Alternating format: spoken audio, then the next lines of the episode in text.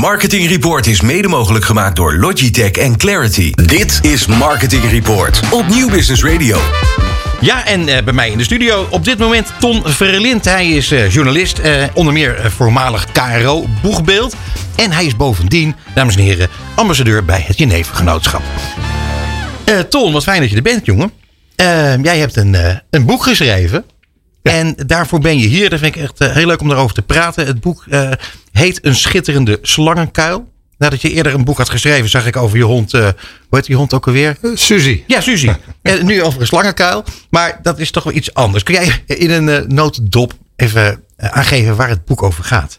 Ja, ik neem in dat boek Een schitterende slangenkuil de lezers mee in een, ehm, een rit langs 50 jaar journalistiek. Van krant, via de radio, de televisie tot en met mediadirecteur van de KRO. Mm -hmm. Ik vertel uh, wat ik in die jaren zoal meegemaakt heb, wat mij opge opgevallen is. En daar staan ook een paar uh, kritische beschouwingen in dat boek. Maar een, een reis langs 50 jaar journalistiek met aardige anekdotes, maar serieus geschreven. Ja. Lekker, lekker leesbaar trouwens. Ja? Ja. Nou ja, ik moet je eerlijk zeggen dat ik het eigenlijk heel jammer vond dat ik het niet voorafgaand aan de uitzending kon lezen. Dus daar had ik geen tijd voor. Uh, maar ik ga het zeker doen, want ik ben daar uitermate nieuwsgierig naar. Graag. Zeker na dat gesprek wat we nu hebben. Ja, want je gaat van alles vertellen. En ik, uh, we hebben natuurlijk al een beetje voorbesproken. Uh, bijvoorbeeld hebben we het gehad over van een vraag die je stelde van...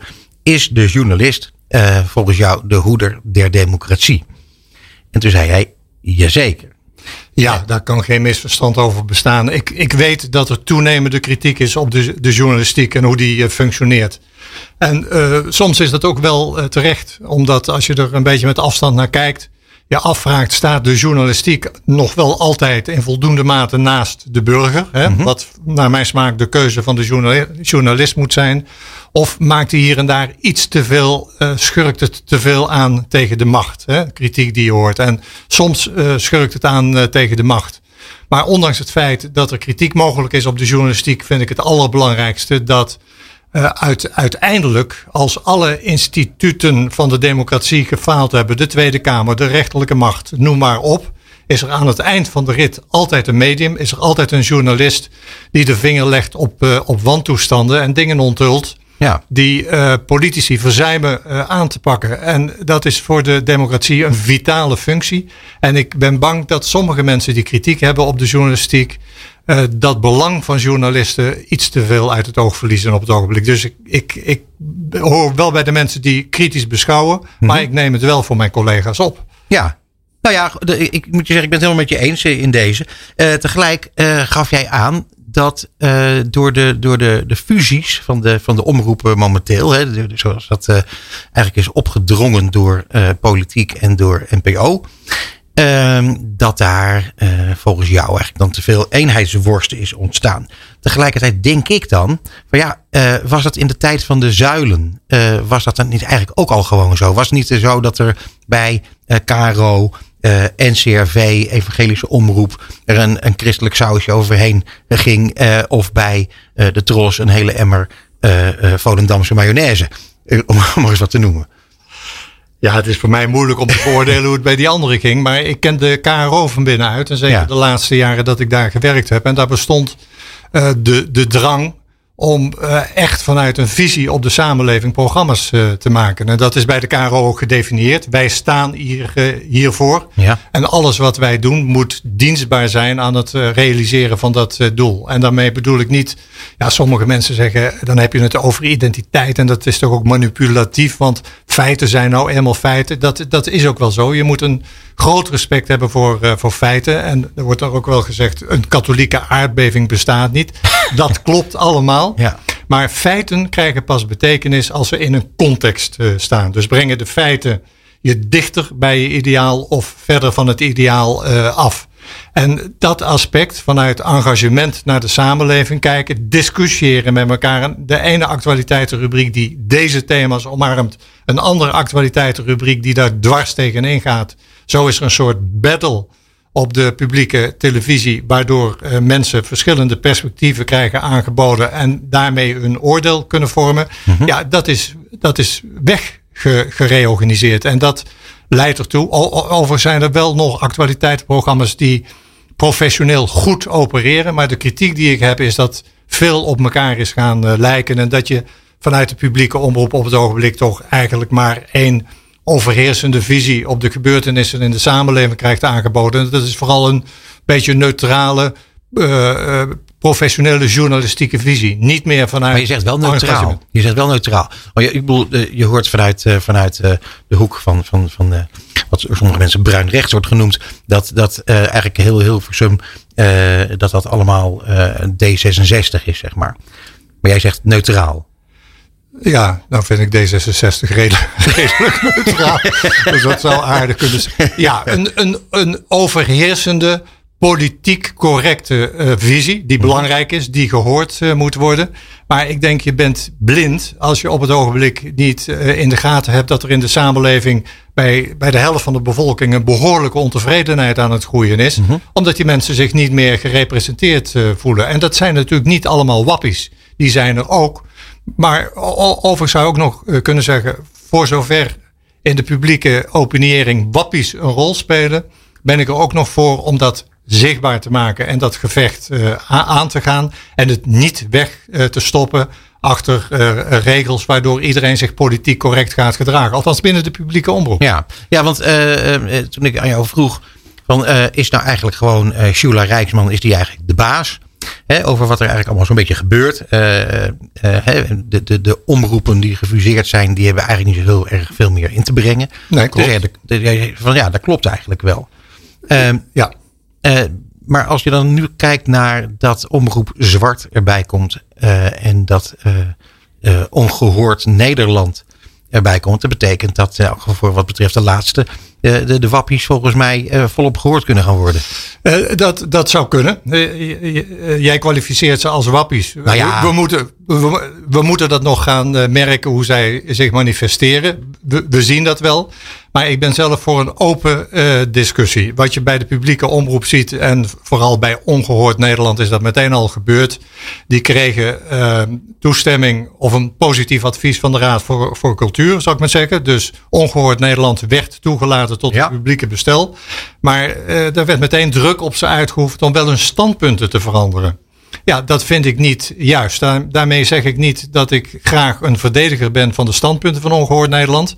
Maar als zij toegang krijgen tot de publieke omroep, omdat ze iets toevoegen aan het geluid, moeten ze dat geluid kunnen laten horen. Als dat een onzingeluid is, dan hebben we in Hilversum genoeg journalistieke power om uh, daartegen in te gaan en dat aan de kaak te stellen. En bovendien vind ik, we hebben altijd nog de mogelijkheid om klachten in te dienen bij de Raad voor de Journalistiek en de rechterlijke macht. Dus ik vind dat die discussie, die zou meer in het openbaar gevoerd moeten worden en niet achter de schermen zou er alle mogelijke druk op omroepen uitgeoefend moeten worden om zich anders te gedragen dan zij zich feitelijk willen gedragen. Laat dat een open discussie zijn en geen achterkamertjesdiscussie. Oké, okay. is, dat, is dat dan wat je bedoelt met, met eh, de leugen die onder de NPO ligt? Ja, de, de leugen die onder de NPO ligt is dat de politiek nog uh, ja, misschien wel in feite denkt, maar in ieder geval ventileert naar uh, de bevolking bij de publieke omroep, gaan de omroepen over de inhoud. -hmm. En de NPO gaat slechts over de programmering. Daarmee wordt, wordt gesuggereerd dat zij zich alleen maar met de technische kant van de inhoud van de publieke omroep uh, bezighouden. En ik heb van nabij meegemaakt dat het transformatieproces begon, waarbij de zeggenschap van omroepen steeds kleiner werd hun zelfstandigheid, hun autonomie, daar werd aan uh, aangeknaagd. En ik durf nu te zeggen dat een belangrijk gedeelte van de beeldvorming bij de publieke omroep ontstaat in de, in de regels die de NPO hanteert ten aanzien van publieke omroepen. Die mogen een heleboel niet, of wel, uh, of krijgen uh, alleen uitzendtijdstippen op aantrekkelijke momenten als ze passen binnen de mal van de publieke omroep. Dus de leugen is dat omroepen nog in belangrijke mate gaan over een inhoud. Ja, in sommige opzichten is dat ook wel zo. Maar niet meer in die mate als vanuit de politiek gesuggereerd wordt dat het zo is. En ik, ik, ik vind dat de, dat de politiek en de publieke omroep aan de leden van omroepen is vergeten te vertellen. U bent nog wel lid van die omroep, maar u hebt er eigenlijk niets meer over te zeggen, want dat is wel het feit. Uh, dit gezegd hebbende, wie spint hier dan garen bij? bij deze ontwikkeling? Dat vraag ik me dan heel erg af. Ja, wie, wie speelt. Ja, ik bedoel, dat is dan toch een. Er is geen complot of zo. Hè? Het, is, het is niet dat ergens iemand bedacht heeft dat het uh, zus en zo moet. En dat nee, maar is het de politiek? Uh, is het de NPO als, als moloch zelf? Nou, uh, ik, ik, ik denk dat. Tijdgeest? ik weet het niet. Nou, een belangrijk sturingsmechanisme komt uit, uit de, de, politiek. Dat heeft een aantal redenen. De politiek ehm, heeft, heeft, het, heeft moeite met moeilijk aanstuurbare processen. Uh, en diversiteit en pluriformiteit en onafhankelijkheid maakt processen moeilijk. Dus daarom is er een mechanisme ingeslopen dat het allemaal eenvoudiger en gemakkelijker aan te sturen moest. en dat heeft geleid tot de transformatie die uiteindelijk het bestel stukken heeft gemaakt. Mm -hmm. Dat, dat, laten we zeggen, bestuurlijke gemakzucht voor een deel. En een ander aspect is dat uh, er vanuit de politiek behoorlijke druk op de, op de publieke omroep wordt uitgeoefend om succes te hebben ten opzichte van de commerciële omroep. En dat vertaalt zich in de zucht naar grote kijkcijfers. Ja. Nou ja, we weten allemaal, als je een klein beetje verstand hebt van media, hoe, hoe je grote kijkcijfers realiseert. Dat leidt tot kopieergedrag. Want wat succesvol is, wordt uh, herhaald. En dat heeft geleid tot een grote mate van eenzijdigheid in de publieke omroep, zoals wij die nu bespreken. Dus verschraling van de creativiteit. Ja, en, en een overwaardering van grote cijfers en een onderwaardering van kleinere publieken. Ja. Hey, en wat uh, betekent dat voor de toekomst, Tom? Want dat die toekomst, die heb, je, heb je die ook in het boek gezet? Ja, dat. dat, dat nou, ik ben, ben, geen paragnost, dus ik heb op dat gebied eh, bescheiden ingesteld. Nou, je ziet het in de samenleving, waartoe dat leidt. Uh, want dat is ook een element wat in het boek uh, aan de orde komt, de wegkijkcultuur in, uh, in Nederland. Dat viel mij op toen ik een aantal ontwikkelingen beschreef. Als het ingewikkeld wordt in de samenleving, als er kritiek is, dan heeft de politiek de neiging om weg te kijken. Om om de problemen onder het tapijt te schoffelen vanuit de filosofie. Als ik het niet zie, dan gaat het misschien wel over. Ja. Journalisten hebben daar soms en doen daar soms ook nog wel uh, aan mee. Jouw vraag is, wat betekent dat naar de toekomst? Ja, dat de ontevredenheid bij een substantieel deel van de Nederlanders die vinden dat ze niet gehoord worden of niet serieus genomen worden, dat die ontevredenheid al maar groter wordt. En waartoe zou dat kunnen leiden? Nou ja, dat hebben we in, in Amerika gezien uh, toen Trump zijn verkiezingsoverwinning niet toe wilde geven. En, en ontevreden mensen uh, bijna opriep om in revolutie uh, te komen. Dus een ja. toenemende ontevredenheid, een toenemende maatschappelijke ontevredenheid is denk ik de tol die we daarvoor betalen. Maar betekent dat dan niet dat uh, onze politiek enorme steken laat vallen met de invloed die zij op uitoefenen op hoe onze publieke omroep uh, nu werkt? Zeker, zeker. Want en wie moet hen dan tot de orde roepen? Zo heb je dat in je boek ook gedaan, hen tot de orde roepen. ja, ja.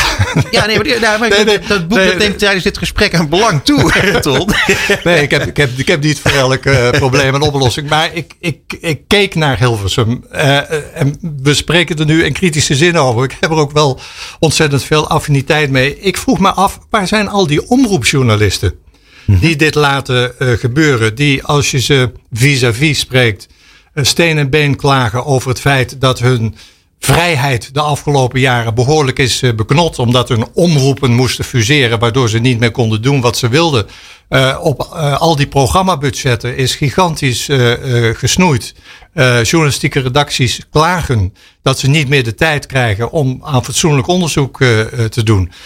wat ook een hoop geld kost trouwens, moet ook nou geld ja, zijn. Een, een hoop geld, maar er gaat 800 miljoen euro, bijna een, een miljard euro gaat er uh, om in de publieke omroep. En de belangrijkste taak van de publieke omroep in mijn visie is informeren. Zeker, vind ik ook.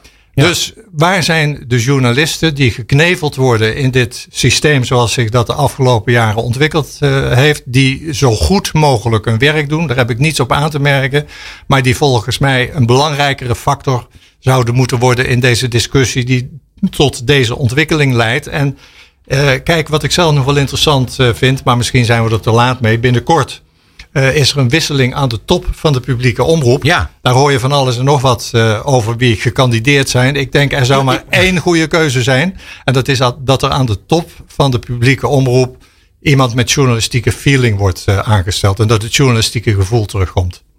Ik vind het een buitengewoon goede suggestie. Ik, uh, het is grappig, want we hadden het even over D66. Ik, ik zag al dat er een naam genoemd werd. Ja. uh, en die had daar heel veel mee te maken. Uh, maar ik ben, ik ben het met je eens. Het is een, het is een, een ontwikkeling die, die enorm van belang is om die kant weer op te gaan duwen. Je ziet het bij het succes eigenlijk van Follow the Money. Hè, die, die hebben op een hele knappe manier hebben die eigenlijk hun, hun, hun belangrijke werk weer, weer uh, zo goed onder de aandacht weten te brengen. Dat er ook mensen zijn die daarvoor betalen. Zoals ik zelf bijvoorbeeld. Buitengewoon goed. Uh, een teken aan de wand. Dat maar zij vervullen taken die eigenlijk ook de publieke omroep zou moeten vervullen. Nee, dat precies. Dus eigenlijk geven zij een beetje het voorbeeld van hoe het weer moet gaan bij de publieke omroep. Zeer mee eens. Uh, ja, dan is dat eigenlijk een ongelooflijk mooi besluit om uh, ons gesprek een beetje af te ronden. Ik wil dan nog in elk geval tegen de luisteraars zeggen dat het boek van Ton Verlind, een schitterende slangenkuil, uh, bij alle boekhandels te krijgen is. En woon je niet in de buurt van een boekhandel, dan kan je het ook online bestellen. Ton, enorm bedankt voor je komst hier naartoe en heel graag tot heel snel. Dankjewel. Dit is Marketing Report